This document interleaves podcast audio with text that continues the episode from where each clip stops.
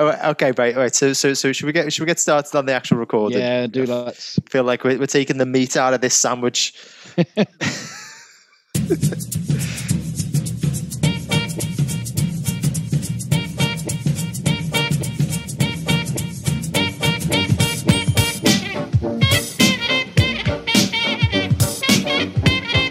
Hello, everyone, and welcome to another edition of Films on Trial. I'm Gav. And I'm Dave. Well done, Dave. I was a bit scared then that you were going to miss your cue, and it would just make it look like I'm the only person here. you, nearly could have been. I mean, this. You feel like you feel like we've said something. Did we say something that's just gotten taken the wrong way? And Yeah, it's just yeah. left with you and I now. I mean, the, the excuses seem very flimsy, uh, to be honest. But uh, yeah, to, to all the listeners out there, you're not wrong. It is just me and Dave today. Uh, please stick with us. It will still be a good episode, honestly. But we're putting the 2021 action uh, horror, action horror, yeah, Army of the Dead on trial.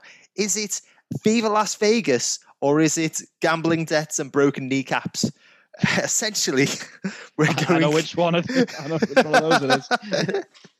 yeah, I was like, uh, I was like, oh, what what bad songs have there been written about Viva uh, about Las Vegas? But they all seem to be very pro gambling, um, very, very pro like losing your house and all your wealth. It's almost like the casinos are powerful, Gav. I don't know, I don't know why you're surprised.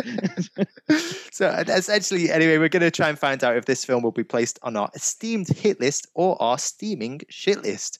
Now, before we go on, our last film on trial was Mortal Kombat 2021, not the 1995 version, as Ozzy, who was the judge, thought it was up until the 40 minute mark of the episode. I've said it before. I'll say it again. That's why he's the wild card man. You never know what you're going to get. I know, I know. Um, now, Ozzy judged that trial and he deemed that it should be placed on the hit list. He's probably not watched it. He's not here to discuss it. And we don't know if he thinks he made the right call or not. so, do we think that he made the right call? Dave, what, what do you think? I, I don't know really to be honest with you i'm gonna i'm gonna say no i didn't think it was particularly well made and i just don't see they really did try and make mortal kombat into a franchise with this one you know we've not seen the end of this and i don't think it's that easy to franchise you know just the, the very nature of the game makes it very difficult to to get connected to characters that have to die in this tournament you know it's uh, Yep. i think it's unfranchisable i think you can make one great mortal kombat movie and then leave it for a few decades and then reboot. I think that's the only way to get through it, though. Well, uh, to be honest, I mean, I played the first four games and then I didn't play it again until after the trial. So I just started playing Mortal Kombat 10, like as soon as we did the trial, because I was like, oh yeah, I want to, you know, I'm in the mood for it after discussing horrendous brutalities and you know fatalities and whatever. I fancy like you know sawing somebody's head in half or whatever. And you know what? There are stories there, and I do think that if they do it well and if they stick close to the actual games, there is something that they can use. I think it was in Mortal Kombat 9. There was a story where, you know, it was essentially like the Empire Strikes Back and the heroes were defeated and hell, it rules on Earth. And a lot of the heroes are killed and replaced by zombie equivalents of themselves. And then Mortal Kombat 10 is about trying to turn that back and it introduces like time travel and different elements, a bit like Endgame. Um, so, you know, th- there is like a really good story behind there that is more than just a tournament.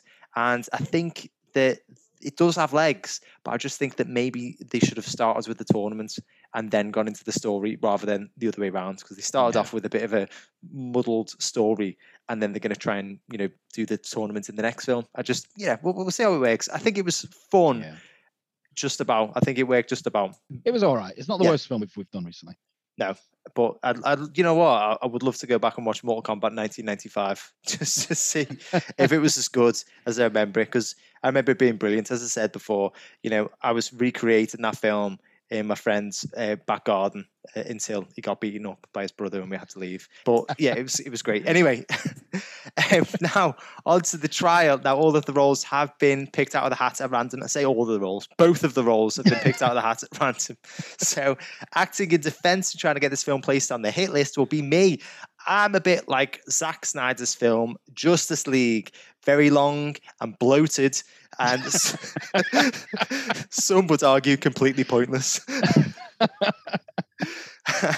and acting as prosecution and trying to get this film placed on the shit list will be Dave. And Dave is just like Zack Snyder's film, Dawn of the Dead short, sharp, and sweet, but it's all downhill from there.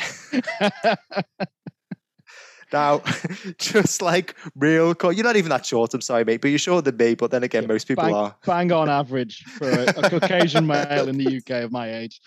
I'm, I'm, sorry, mate. I mean, like, I mean, you've seen me in a suit. I look like Slender Man. Just like real court advocates, the defense and prosecution will be making the best case for their roles. These may or may not be their real opinions, though, so do stay tuned until the end of the episode to hear our genuine thoughts.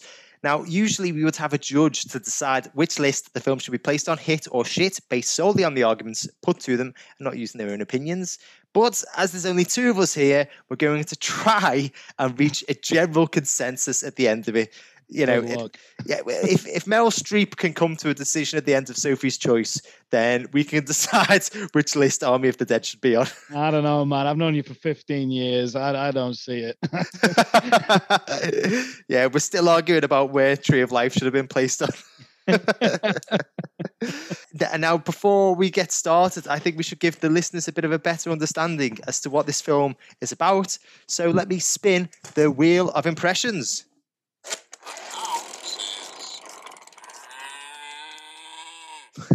right, it's landed on the question mark again. So that means judge's choice. So there isn't a judge. Uh, so it's it's, it's it's yeah, no, it's either one of us. Uh, uh, so should, we could both try and have a pop at it. Yeah, it can it can have a go. What what would you have in mind, Gav? Dave Batista. Dave Batista. Okay, yeah, you can or, do this one, Gav. or I'll do it in the style of Dave Batista, and you do it in the style of um, the German actor whose name escapes me. I can't remember. The, the guy plays Dieter. Right. Right. Okay. So that's so, just going to be a generic German from me. that's it. Yeah. which right. which I'm not even that good at. So this is. right. Okay. I'll tell you what. I'll do the first half of it as Batista. You do the yeah. second half as Dieter. Okay. Okay. Okay. Right. Here we go. Following a zombie outbreak in Las Vegas, a group of mercenaries take the ultimate gamble venturing into the quarantine zone to pull off the greatest heist ever attempted. didn't even yes. sound like him. It wasn't even German. I, I know, it sounded like a like a camp Arnold Schwarzenegger. That's what I was going for. right. So, without further hesitation, let's kick off proceedings. So, I think if it's all right with you, Dave, as the defence, I'd like to start with a bit of an overview, just to give a bit of an explanation as to what this film's about. Probably should. Okay, before we start ripping into it, let's get some context in there. Okay, so the movie starts with an army transporting a secret cargo, which crashes and turns out to be a zombie, who we later find out is called Zeus, who goes on a complete biting rampage in Las Vegas. Uh, mm-hmm. the city becomes overrun and then it's completely cordoned off to contain the zombies within. So that's essentially the beginning of the story, and that is like the first 10 minutes. And then following this, a dodgy casino owner, Bly Tanaka, played by Hiroyuki Sanada, hires mercenary Scott Ward, played by Dave Batista, to recover $200 million from his zombie infested venue.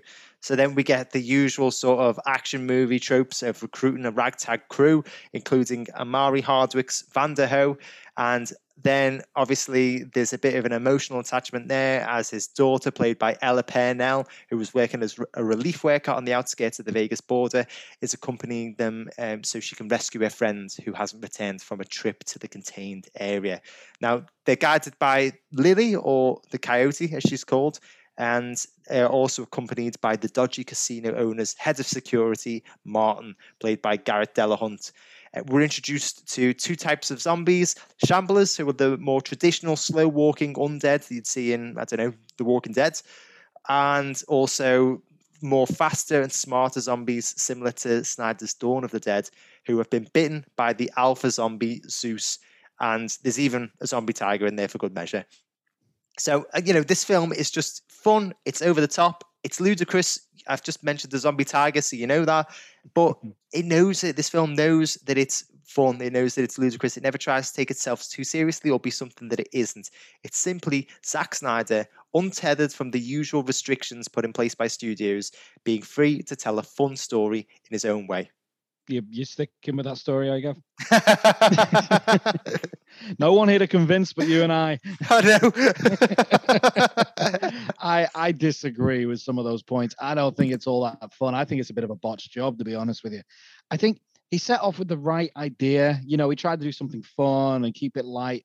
You know, we need we need zombie films like this. They're, they're good fun. You know, it's enjoyable to watch, but it, it gets a little complicated, don't you think? He gets a little bogged down in the detail and gets a little sidetracked by certain things. We were talking about the uh, press uh, releases he's done and the, the fan conventions and the Q and A's that he's done since, and it's just basically anything that anyone wants to throw in there, you can you can do so. It's just like just just ask him. Like, was was some of the zombies robots? Yes, some of the zombies were robots. Like, is there a time loop thing going on? There might very well be a time loop thing going on. it's just uh, come on. I mean, it, either stick to your guns and make these points and make an absolutely batshit crazy film, or you know at least have an idea and stick true to your dream of what it's meant to be. Don't just throw stuff in because someone suggested it post post hindsight, which is what I believe he's doing. I think he's just having a laugh. I think he's generally just throwing things in left, right, and center for no good reason. Ah, come on. I disagree a little bit. I think what he's done is he's layered it with Easter eggs. And I don't think it's bad that he's actually left lots of questions and set up for future films. You know, sometimes we always say on this, oh, it's just sequel bait, it's just setting it up for another film. Within this, it's not like sort of direct, well, there is one big direct sequel bait right at the very end, but there's lots of these little tidbits of information like throughout. And, and you know, it's gets us all talking about it, gets us all hypothesizing. You know, you go into Screen Rant or, you know, Empire, and there's loads of different articles, loads of comments, people talking about what happened in this film. And it's good because it's got people engaged in talking. You, you mentioned a couple of them before, but there's the whole mess of zombies that are melted together in the sun. At the beginning, we're told that they come to life when it rains, but we're not shown that. Perhaps we're going to be shown that in a future film. You know, we're shown blueprints and bodies from previous failed heist attempts we're teased that it could be a time loop. Is there? We don't know. Did Dieter survive because we don't actually see him die? Once again, it's a possibility. And we're shown that some of the alpha zombies are actually robots, as you mentioned before. Why are they there? Who put them there? Was it the government to monitor the zombies? I think it's it's it's Zack Snyder just having a good time. You know, he's having fun. He's got this great vision of what this zombie movie is going to be, but he's also kind of just doing what he wants. He's, he's putting a few questions in there. He's dropping a few hints that people will talk about for years to come until he creates another film. It might very well be that Army of the Dead 2 comes out and we're all bitterly disappointed. But until then, we're all eagerly anticipating it and engaged. I, I think we can all but guarantee disappointment from Army of the Dead too. I think he's exhausted whatever whatever wild t-shirt cannon it was he was firing ideas out of He's been depleted and exhausted. I mean, robot zombies, really? And it's not even obvious that they are robot zombies. You know, people just picked up on like this flash of light when the zombies get shot in the head, you know, and they just presume, oh, is it because they're robots? And you know, you could have passed that off as something else. You could have said, "Oh no, that's the the virus." You know, it ignites or something when when a bullet passes through. But he's not done. He's gone down the robot route. No, th- there the, is there is one scene. no, there is one scene where you see a bit of exposed cheekbone, and mm. there is like a metallic structure underneath. So, so there is something there that he's put in. I mean, I don't know why, but it is interesting. You know, it no is bonkers. He doesn't know why either. he's just he's literally just like done the equivalent of like throwing spaghetti against the kitchen wall and seeing what sticks there. And it's like robot zombie. Okay, it's like oh. cooking with gas now. he said, but someone needed to rein him in and say, you know, what about coherency? What about actually, you know, if you're going to put an Easter egg in there, you got to let it hatch. You know, otherwise, you know, what what do you, what do you got? Well, he does that as well, though, with the cliffhanger ending often we look at cliffhanger endings and we say, oh, it's just setting itself up for another sequel or mm-hmm. another film coming down the line. But I think that, you know, it's fine to end with a cliffhanger every now and again. Look at the Italian job. That was a terrific cliffhanger ending. And with this, you want. Literal. Yeah, literally, literally, that's quick. The cliffhanger. uh, but once Vegas has been completely nuked and all the Scott's team have seemingly been killed off, Van der mm-hmm. Rohe emerges from the wreckage with millions of dollars in cash. He walks to an airfield buys a private jet to take him to Mexico before we find out that he's been bitten by a zombie. So Yeah. once again, we've got all these questions like who bit him? Was it Zeus? Will he become an alpha zombie? Or because it's taken him so long to turn, will he become something else? Yeah, will he also, kill how- himself? Go on, sorry. How how did he survive a nuclear blast? He was in a safe, Dave. Come on. How if did he Indiana get out of Jones, the vault? if How Indiana Jones can out of the survive it within a fridge, then he can do it within a within a stainless steel titanium safe underground. Because how did he get out of the vault? Yeah, I know. There's lots of questions. How did he get out? There are lots of questions. Because Why doesn't he have radiation poisoning? yeah, exactly. Because what's going to kill him faster? Radiation poisoning or that zombie bite? You know, take your bets now. Well- Dieter pushes him into the vault, right, and then shuts the door. Basically, like you know, instead of having a quick, painless death and the chance to become an alpha zombie, it's like, no, no, you die slowly over over the course of many days. I'll just lock you in the vault. It's like, come on, that is not that's not a noble act, really. Did he lock him in the vault or did he just shut the door? You shut Can- the door, but we're talking alpha zombies here. I'm sure they know how to work a door handle. Maybe, maybe, maybe not though. Maybe that's their downfall. Maybe that's why so many of them are still stuck in the hotels because they Just- can't just figure out. yeah, those revolving doors, especially, are a nightmare. they just keep on coming back in. Wait a minute. That's where we got the time loop idea from. This is it. It's just a revolving door. No, but I, I, I like that though. I like that we've got this question because once again, there's that whole time loop theory. It could be a joke. It could not be a joke.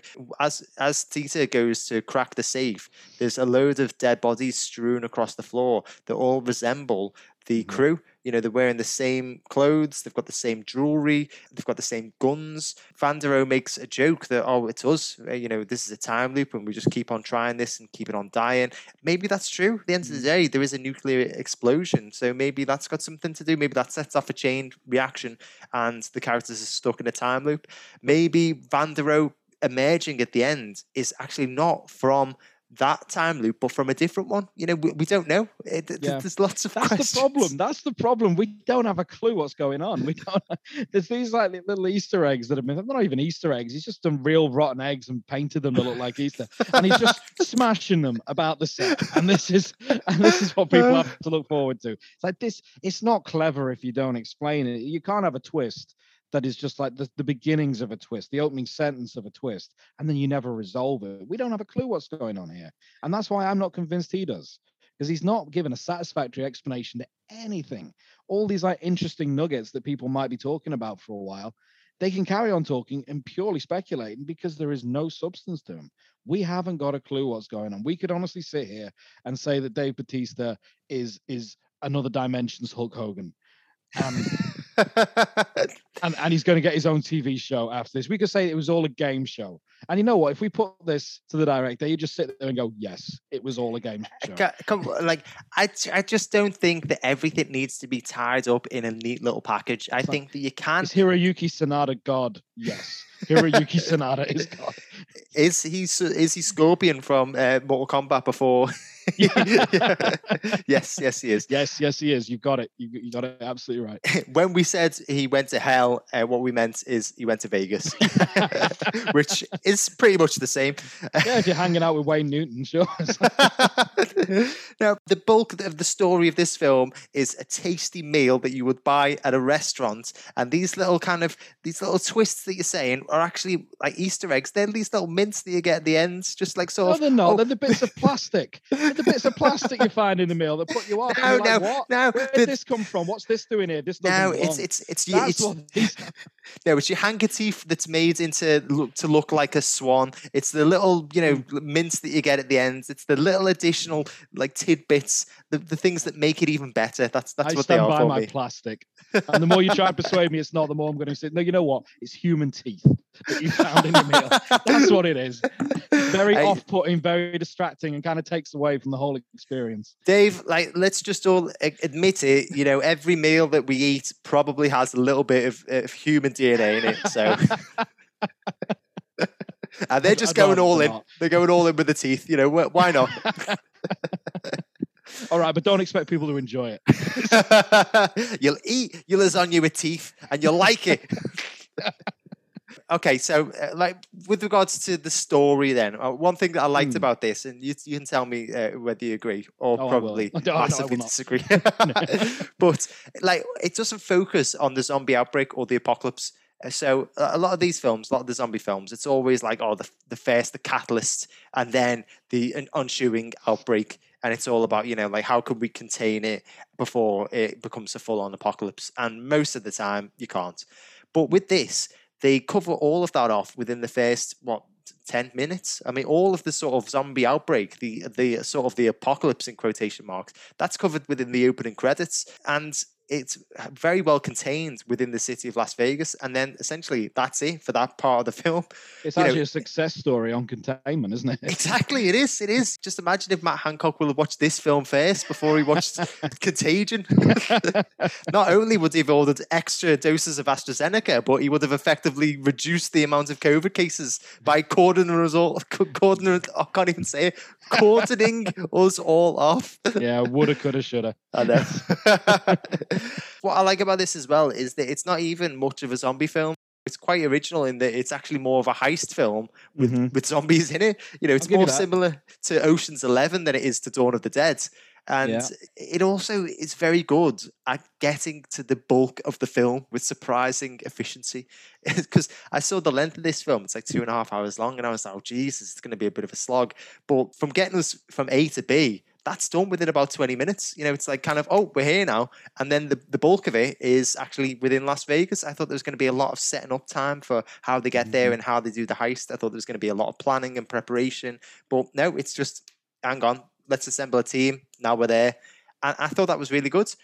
And, um, you know, there's still enough aspects of horror and of zombie films to keep fans engaged throughout as well. Lots of flesh tearing and biting, group getting picked off one by one, a scumbag with an ulterior motive. I just think it's it's good. It's it's a nice blend of different styles and it's fun and it doesn't take itself too seriously. Yeah, but it's nothing we haven't seen before, though, is it? I mean, you've just basically labeled a zombie film tropes, you know, particularly, and this this this annoyed me, the scumbag with the ulterior motive. We're talking about Garrett Dillahunt with this one, who plays the uh, the head of security, and it's Yep. like, yo, just for once, I, and I said this to Kat as we were watching it. I said, you know, just for once, I'd like to see the guy they don't trust, you know, the guy who's sent to watch them, watch over them by the the boss, by the guy who's hired them. I'd just like him to turn out to be a stand-up guy once just once in one film, you know. But no, ulterior motive. Not only that, he's homicidal. He's not just like, I'll get my objective done, but Godspeed to you. All this, like, no, no, no. You get in my way, or you even look at me funny. I'm gonna, I'm gonna set you up fall. I'm gonna set you up to get eaten by zombies. And it's like, who is that much of a shitbag? And don't say Garrett Dillahunt because Uh, I have Garrett good Dillahunt. authority. He's a nice guy. He's a nice guy. he is he is a nice guy to be fair, but uh, like like I know him personally. by all accounts, by all accounts, If when he- Raising Hope has taught me anything, it's that Garrett Dillahunt's a nice guy. yeah, if Fear the Walking Dead and the Mindy Project have taught me anything, it's that he's actually no, he's a bit of a shit in the first few seasons of the Mindy Project, so uh, ignore that. But yeah, no, I, I think that like if you had that though, then fans would be disappointed. If you had somebody that was sent in there to watch them that didn't end up being a bit of a shitbag, you'd be like, oh, well, where was the conflict? You know, you need a bit of Mm. conflict, and I think you know, eh, well, his ulterior motive is that really what they're going in there for is to get DNA from one of the alpha zombies so they can, you know, create their own zombies. Sell so it to the government exactly weaponize yeah. it. Yeah, exactly. Yeah, yeah. And you need that. And you know, yeah, he was a bit homicidal in that he could have just taken a little bit of blood from the queen zombie, but he decides to chop her head off and put it in a bowling bag. But not only that, not only that, I'm talking about is it is it Chambers yes, yeah, who goes with him, the woman that goes with him, and he kind of like he, they're, they're going through this maze of like sleeping zombies that are just like Yep. almost like comatose, stood upright, but they're just kind of they're, they're harmless as long as you don't disturb them. So Yep. they're going through there and they're dropping these glow sticks so they know which path through the zombies to take. And he going ahead of Chambers, she's just had a word with him, kind of like, I don't like you. And he's like, Oh, you're dead. So he picks up the glow sticks behind him, throws them down the wrong way, sends her off into the into this horde of zombies. Ultimately, of course, she's going to bump into them. It's not a clear path. They start waking up. She fights. She goes down. She goes down fighting. Uh, but there goes one person who didn't like him out of the way, and there was no need for that. You know, he, he surely wants his mission to succeed. Well- and, and but he's just killed uh, a key member of the team, and it's like, why?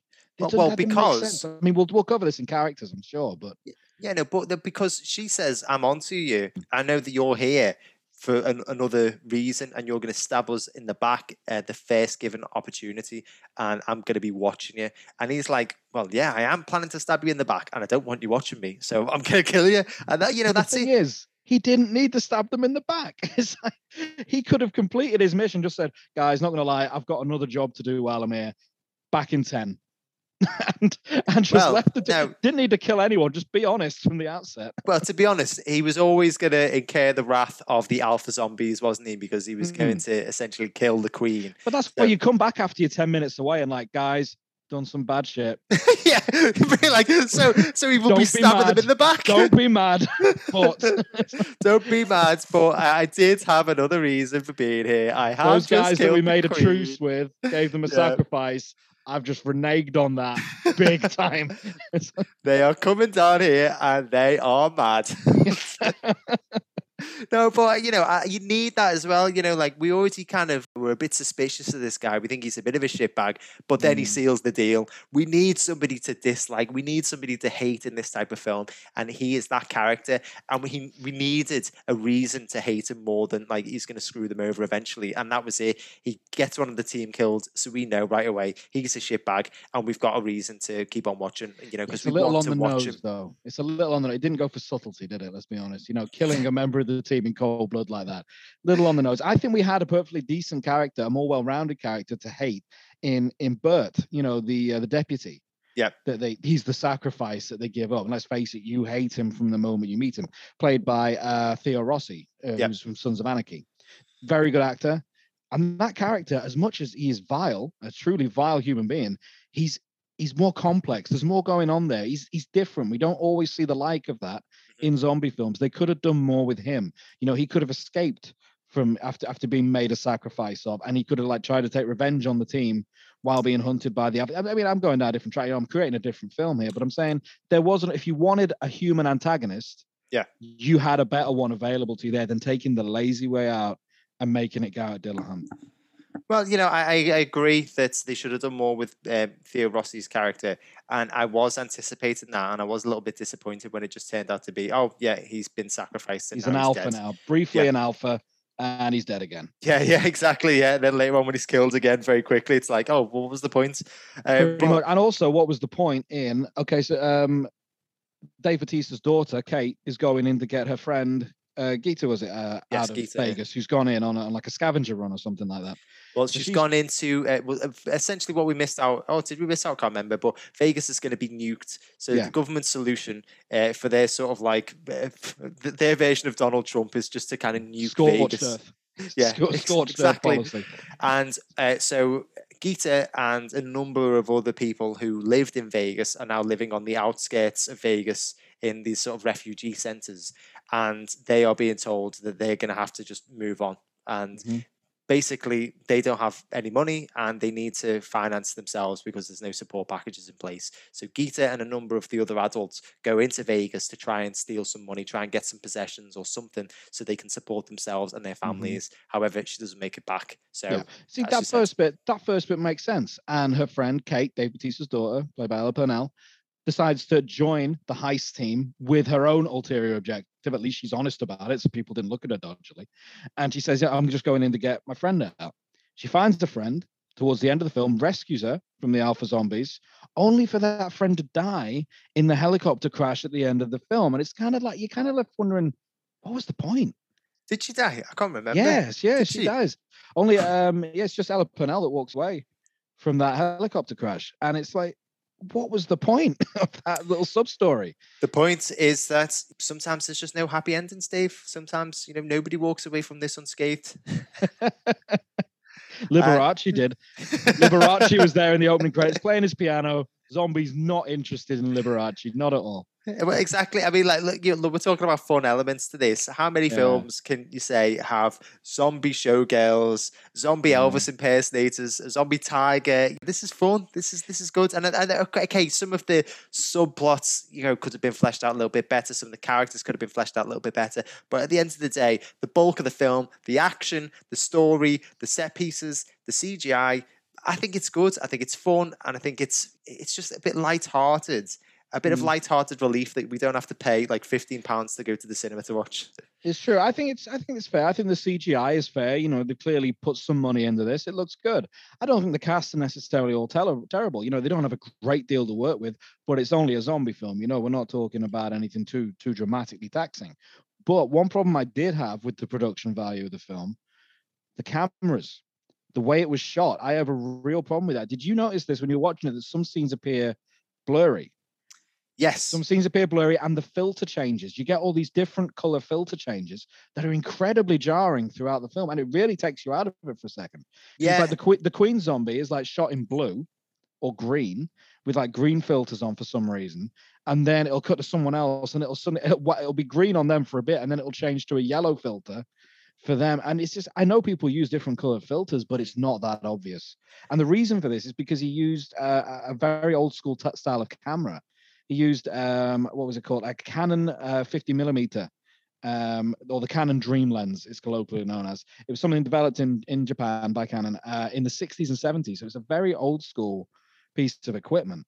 And I think in this day and age, when he knew that this that Netflix had stumped up the money for this, this was not going to be released cinematically. This was going to be released on home uh, home media, so for streaming on HD TVs. Why are you using a 50 year old piece of technology to shoot this film? And it it shows that there were issues with this. It's, some of it's blurry. Some of it is that, like I said, the color filters. I stand by that. That really does take you out of it for a moment. I think he's just he did it to prove that he could, and it was a vanity project. And I think that's really detracted from his film. Well, yeah, I, I agree that um, some of it is a bit jarring. I do think, though, that some of it was to do with replacing Chris De- D'Elia with Hmm. Tig Notaro, though. Chris De- De- D'Elia? De- D'Elia? I, can't, I don't even know who he is. To Elia, I think. De- D'Elia. Yeah. Uh, he, anyway, he's a disgraced actor, um, and he was rightly removed from the Mm-hmm. project. Uh, uh, quite admirably by Netflix. You know, the film was completely finished. There was nothing else to do, and that they funded The essentially. reshoots. Yeah, yeah, yeah. They Yeah. funded reshoots and they gave uh, Zack Snyder a lot more time and a lot more money to completely scrub him entirely from the film. However, he played a very important character, the helicopter pilot. So um, Zack Snyder replaced him with Tig Notaro, who is brilliant in it. However, Mhm. whenever she is on screen, it does seem to coincide with those blurry scenes. And I think that, like, I, I don't know, he's tried to cover the fact that he is CGing somebody into that scene by doing something with the um, camera work, by, you know, making it look a bit blurry or dreamlike or changing the filter. It does kind of make it stand out a lot more that she is Mm. not actually there. I did read somewhere that Dave Batista said that he's still to meet Tig Notaro. Uh, yeah, he just hasn't met her yet, and uh, Yeah. I, I think that I think that that's the reason. And if that is the reason, then I'd rather have that than have you know either that character completely removed, the film just makes no sense, or have that uh, Belen still in the film. Yeah, no, I, I don't think that is the reason at all. I completely agree with recasting, uh, getting Chris D'Elia out of that film and bringing in Tig Notaro. Uh, I completely agree with that decision, but I don't think that's why the uh, the finished product is so is so shoddy. You know, you didn't need to go back to a 1960s, 1970s camera just because you got to do some reshoots. Mm. You know, I'm sure he had better equipment available to him, and it doesn't explain the color filter changes. With the one I noticed it with most is the the Zombie Queen there's some really jarring color change, and the helicopter pilot is not in it that much. Maybe it was a bigger role uh, back when they originally filmed it with Chris D'Elia, but now it's it's not that big a deal, and it, that she's not in those scenes. So I don't think that's the reason behind it. I just generally think it was a vanity project to, to pick up an obsolete piece of equipment and prove that he could use it. But unfortunately, in the age of HD, I don't think he's proved that. Essentially, it, it makes about as much sense as his uh, his subplots and his Easter eggs, as you put them. well, uh, well, talking about the action because we were talking about the filmmaking styles before. If we move on to talk about the action, Mhm. I think that this is probably more an action film than it is a horror film, and I think the action is filmed very well. I think uh, there's some really interesting scenes here. I think there's some really well filmed scenes as well. I mentioned the star before, which is this sort of crazy montage of all the frenzied action that's happening within Las Vegas. But I forgot to mention that actually before that, the film starts this like it starts. I, I'm not gonna lie. uh, It's like this sex crazed newlyweds who, who crash their car into an army convoy which brings about a zombie outbreak, all because this guy was getting a blowy. Like when that happens, I was like, "What am I?" I, felt, I thought I was watching something from the Sci-Fi Channel. I was like, "There's no way this is bloody Army of the Dead here." you know, there's no way this is like a two hundred odd million pound film because uh, this is just bonkers. But oh, then but after was, that, Gav, but it, it was, was, it was. But the thing is, is that like that set the standard. Then you knew that this film is just going to be a bit lighthearted. It's going to be a bit fun. It's not going to take itself too seriously and and then builds on that. So after that, we have that slow motion desolation scene of Vegas, which I thought was really well filmed. It reminded me a lot of um, Zombieland, you know, that sort of uh, the intro to Zombieland, where it's going mm. through all the different zombies that are getting killed all over the world. Uh, then we had the, the other really good set pieces. I think there was, as you mentioned before, the journey through the sleeping zombies, where Martin mm. uh, attempts to fuck over Chambers because she's onto him being a scumbag. That is a really interesting concept. Once again, I think you know that's something that Zack Snyder's brought in. I think it's it's something that we've seen in other films, but exactly, it's something which is Silent Hill. Yeah, know, but not necessarily you know, with zombies though. I, I, close enough. Come on now. yeah, I, I, I was thinking Silent Hill when I saw that as well, but I, it was I, I still really liked it. I think it was very well shot, and it it helped create that sort of tenseness, that yeah. sort of it helped create an atmosphere. You were like sort of like, oh god, any of these zombies could wake up at any point here. Um, the, I, I, mentioned the CGI being really impressive before. The, the scene where Martin gets his comeuppance at the hands of the zombie tiger is mm-hmm. brilliant. Uh, that's probably the best scene in the entire film for me. You know, we know that Martin is a shitbag. You said about Theo Rossi having this really complex character who, yeah, is is is a scumbag, but there's also some nuance to him. We don't want that. We want a character who is a shit, who does deceitful, horrible things, and then gets mauled to death by a zombie tiger. That's what we want, and you know we get it. And then I think like the the last scene I want to talk about is the scene where the gang are fleeing through the casino. Uh, this is brilliant. The stunt work in that scene is amazing. You can tell there's a lot of actors on wires for that. There's a lot of mm. slow motion. There's a lot of great camera work. What I like as well is the scene where they're actually breaking into the safe. That's something that you don't necessarily get in zombie films. Uh, this scene, which in you know the context of a heist film, is usually really like it's really tense, it's really quiet, and it gets you on edge, you know, get your nerves going because mm. they've got to crack this safe. Are they going to do it? They're against the clock. You know, they know that Vegas is going to be bombed in 30 minutes or whatever. So there's already that tension there. But then add in zombies to that equation and it, you know, it just ramps it up completely. And I think the tension there and the bits preceding that as well, where they, they know that it's booby trapped and they're trying to figure out where the booby traps are coming from. And they go and get like a succession of zombies to walk through the corridor so they can find out where the traps are. I think that's, it was very fun and it was very well filmed probably the second best scene in the film. Have you got any more best scenes, or have you, have you, you run dry? no comments. no, I see what you mean, and it is fun. You know, Zack Snyder clearly has amused himself with this one, and you know, it's entertaining enough if you like zombie films. If you like the zombie genre, this is probably worth a look in. But you're not going to find anything new to this. You know, you're not going to find anything fresh. You're not going to find anything original. This has all been rehashed and recycled. And it's things we've seen before. He may have packaged it differently and placed it in Las Vegas, but ultimately, you've got nothing special, nothing to make this film memorable. You know, you said before when we're talking about the Easter eggs or human teeth that he scattered throughout this film. and, uh, you know, you say people will be talking about this for years. I think this will all be forgotten about in a couple of months. I think it's peaked a little bit of interest, but I don't think people are going to care enough about this film in the next few weeks to carry on talking about it. I think it's had its day. Anyone who's interested in zombie films, have watched it, come away kind of with a shrug of the shoulders and are like, meh, and they've gone on with their day. And I think that's the last we'll hear of it. Okay, so um, one important aspect for you is cast and characters. So how so. do you how do you think how, how, do you think they do? Oh, uh, oh well, I'll tell you. uh, for the most part, I don't I don't have any problems really with the performances. I mean, it's just a zombie film. You've not you've not asked Dave Batista to play Lear, have you? You know, he's he's, he's he's he's put he's he's finally cast for this. This is his sort of film, you know. And and I think a lot of the actors here, some of them are probably have uh, undersold themselves. I think Omari Hardwick is a very good actor. I really like Ella Purnell. I think this is um this should be a very simple film for them to do, and they're very simple characters for them to portray.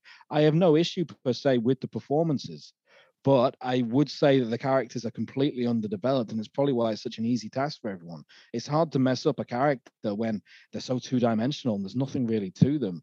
And I think the time that he could have spent on developing his characters, really doing something different with the zombie film, because this is this is another trope of zombie films that your characters do feel ultimately very under fleshed out, you know, very underused. And uh, so many of them are just cannon fodder, which is true of this as well. But even uh, going back to like Dawn of the Dead, you know, the original George A. Romero one, you know, only because you were locked in the mall with those four key characters did you feel any connection to them. Uh, Night of the Living Dead, same thing. But before Romero and even after Romero, you struggle to get that development of your characters. And I think this has fallen short. So mm-hmm. performances, I don't really have an issue with it. Characters, it's pretty woeful to be honest with you. Completely uh, missed an opportunity here because he had a decent cast. Yeah, well, I, I think I will agree that there isn't a lot of character development there, but at the end of the day, it is a sort of zombie film. It is an action film. It's a bit like films like Predator. It's a group of mercenaries, and you kind of you, you don't get a, ordinarily you don't get a lot of character development anyway. But I think one good thing that uh, that he does in this to kind of set the characters apart is that, and this is very surprising for me, uh, is that I think Army of the Dead does incredibly well with representation. So gender representation is really really good. And you know, I, I'm I'm sorry that I'm sounding so surprised with this, but I mean, I am surprised it's Army of the Dead. There were fleshed out female characters who were recruited to the ragtag crew based on merit and because of their skills, you know, the Coyote's tracking and navigation skills, Marianne's piloting abilities, you know, and I know I haven't mentioned this in a while, but it's just because I was so surprised I had to include it. Army of the Dead passes the Bechdel test as well. I was really surprised by this. It's also really great for racial diversity as well. I think the filmmaker has tried to reflect the racial diversity of America and has added dimension to the group. So this is instead of having sort of lots of character development. He's kind of set the characters out by having so much racial diversity.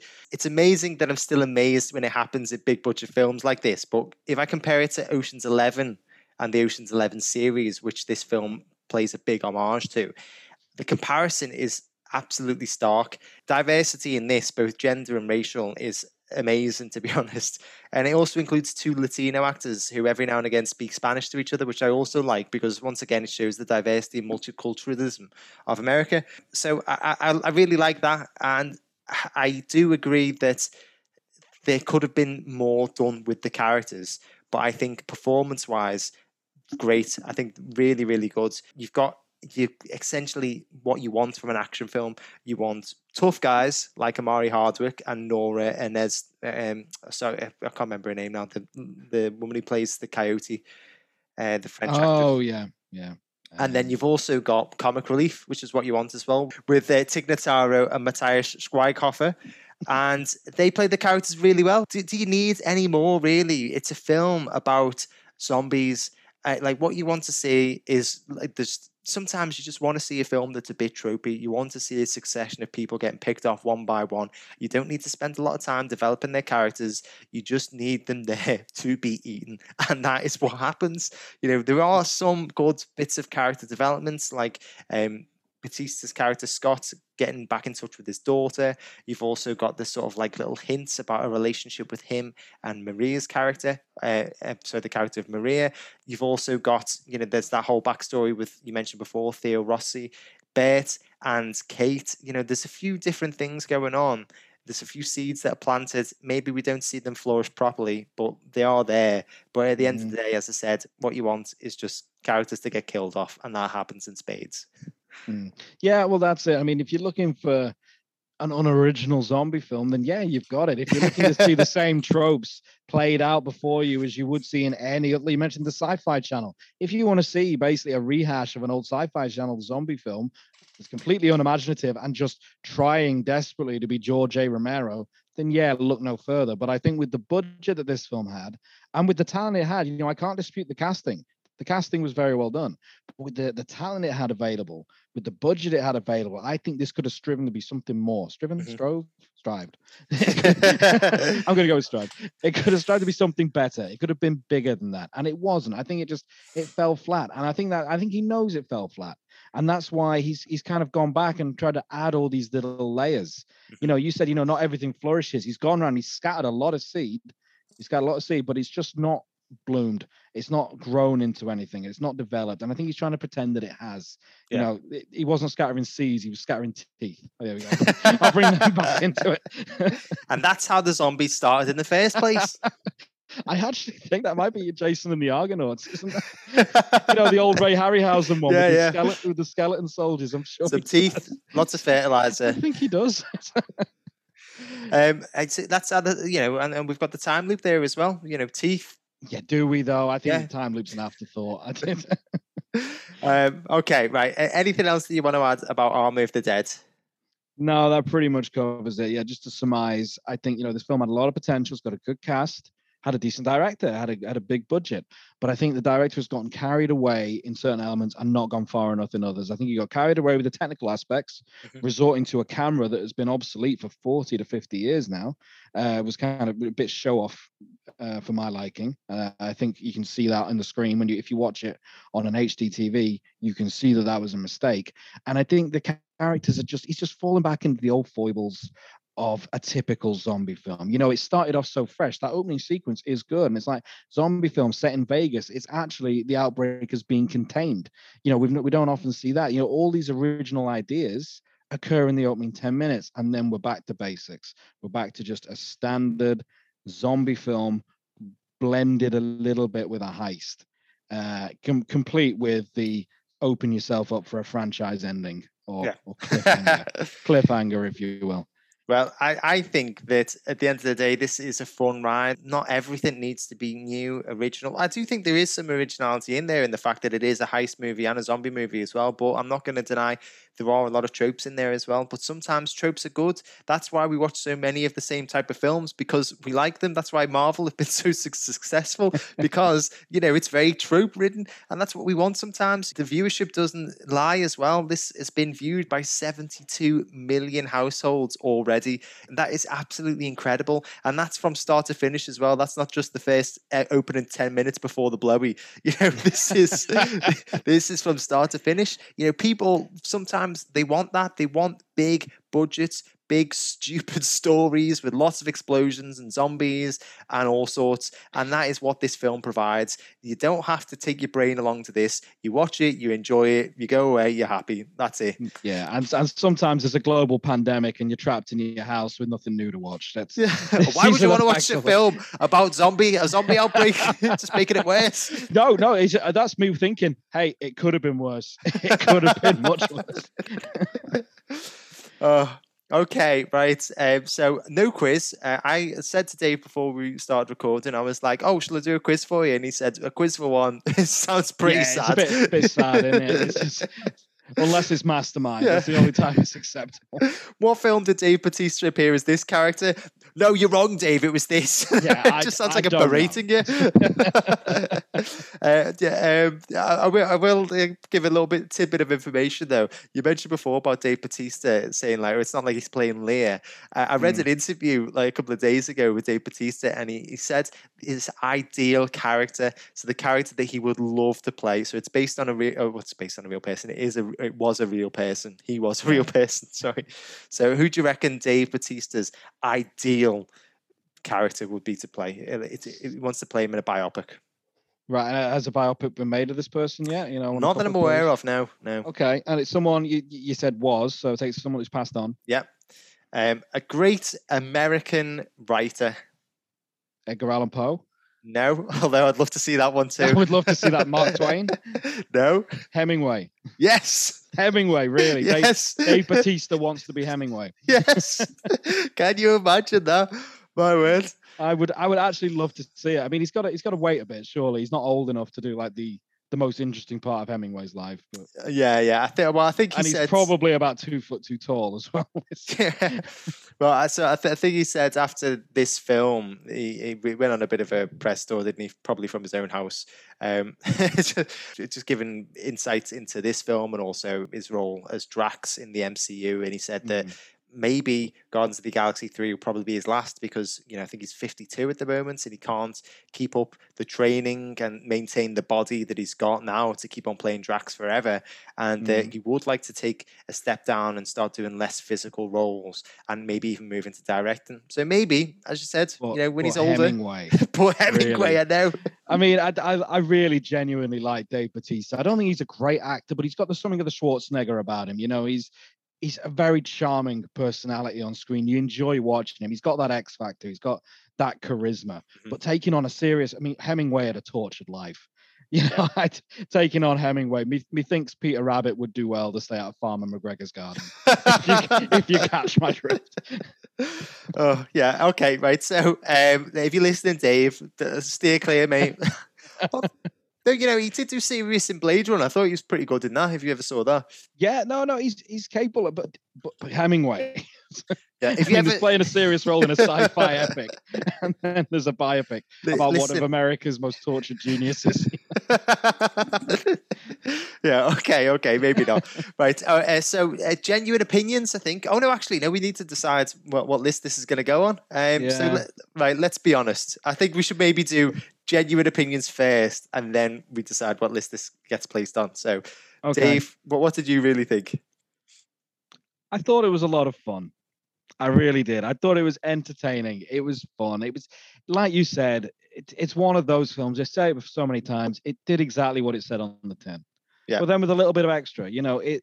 You probably didn't expect it to be this stylish, and like you said, you didn't expect the cast to be so versatile, Mhm. uh, and and um, you know, for the casting to be so diverse. I think there's a lot going for it here. I, you know, I was a bit harsh when I said there's no originality to it. There is plenty of originality to it. At, at some point, I'd say maybe a little too much originality. I do think that the director got carried away um, on certain aspects. The technical, I stand by the camera. I really do. Uh, and I stand by some of his plot points as well, and especially some of the stuff he said afterwards at Q and A's. I do think he's gotten a bit carried away he's reined himself in a little bit Yeah. but it's a fun film. You will be entertained. If you're happy with zombie films, or even if you're happy with heist films, you will be entertained by this. Yeah. So, in my view, I'm I'm still kind of on the fence. I want to see what you really thought. to be honest, I agree with you. I, I don't like it as much as I made out in my arguments. I do think there there are a lot of flaws. I think that mainly for me, the biggest flaw was the length. Two and a half hours for an action horror is just a bit too long. I think somebody really needs to be standing over Zack Snyder's shoulder while he's in the editing process and just be like, no, no, No, cut no, that Just just no. trim, trim, right? Uh, but I, so I, I do think it's it's very long, and because of its length, these problems like you know the dropped plot points and the lack of character development they become bigger issues the longer the film goes on because you're like you've got more time to play with so you should have had more developed characters It- as you said before those those little plot points should have been wrapped up in a little little neat bow and i just think that it could have been done a bit better, especially with the characters as well. With sort of that relationship between Scott and Kate, it feels very sort of eh, like unfinished, unresolved. It feels like the characters Yeah. are, are a bit weak, and there's not much development overall. And I mentioned before about characters being there just to be killed, but it also feels like we've got no connection to them, so we aren't really that bothered when they die. So there's a number of characters that just die, and you're like, oh, well, you know, I didn't really know much about them, so I'm not really bothered. And then we have this thing where Maria uh, reveals her love to Scott, and she's like, oh, I think we should get together after this. And then she just gets her head like snapped off, which was very sort of good uh, surprise, but it just felt a little bit shoehorned in. Mhm. And I felt like that it's, with it's not a satisfying conclusion. Uh, you- No. Just because you can catch someone off guard by doing something unexpected doesn't necessarily mean you should. You know, Yeah. I know that this film is mostly very predictable. You know, you know how it's going to play out, but people like a degree of predictability with the films. If you do come something completely outlandish, you kind of scuppered it for yourself. You're kind of Yeah. detracting from it. Yeah, and um, yeah, I also think it's very fun, but it also does take itself a little too seriously at some Mhm. points. Like you have this really bonkers over the top montage at the beginning of Vegas going to shit, and it ends with these giant, bright neon pink letters that say "Army of the Dead," and then mm-hmm. you're like, "Wow, I'm in for a fun ride here." And then next scene, you just bang, no, serious. Pull yourself together. This is a serious film. You know, I, I just think there's a little bit of that. So tonally, for me, it was a little bit off, but I still really enjoyed it though. Yeah, you know what I think that is. I think I don't think that's the film taking itself too seriously, or Zack Snyder taking the film too seriously. It's Zack Snyder taking Zack Snyder too seriously. I think that's, and I think he he's this film's biggest asset, and yet its biggest problem at all Yeah. at the same time. so. If you're listening, Zack, pull, pull yourself together, mate. God, I've made two enemies tonight: Dave Batista and Zack Snyder. Hey, no, I think. Oh no, yeah, you said he shouldn't play Hemingway. I, Yeah, if, I've- if you I've- listen to Dave, stomped on his dreams. Is what I've done. if you listen to Dave, reach for the stars, mate. I think you you know you can play Hemingway. Do it. I would love to see that. I would love to see that big bloody fish getting a good elbow drop. I've stomped on the dreams of a man that could easily stomp on my head with minimal effort. okay, so what listeners are going to be placed on? What do you think? I am leaning.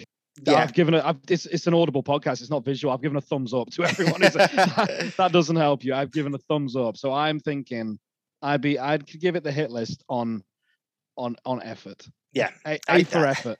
I think it just about ekes onto the hit list for me because it is Yeah. still fun and just looks like he is having a laugh. And I I think it's going to be well received.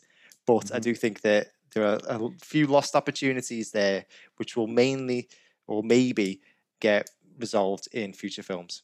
I agree. I think I think looking at the film, looking at the trailer, if you turn up to watch this, I don't think you're going to be disappointed. You're going to get what Yep. you expect, but you are going to be left with that that aftertaste of ah, that could have been something more. He had something there. He really had an idea, but he got, like I say, bogged down in the detail. Yeah. Well, the real question is: Is it higher or lower than our effort. previous film on trial, which was Mortal Kombat? You're gonna have to jog my memory. What did Mortal Kombat get again? It got fifty-five percent critical and Mm-hmm. eighty-six percent audience score.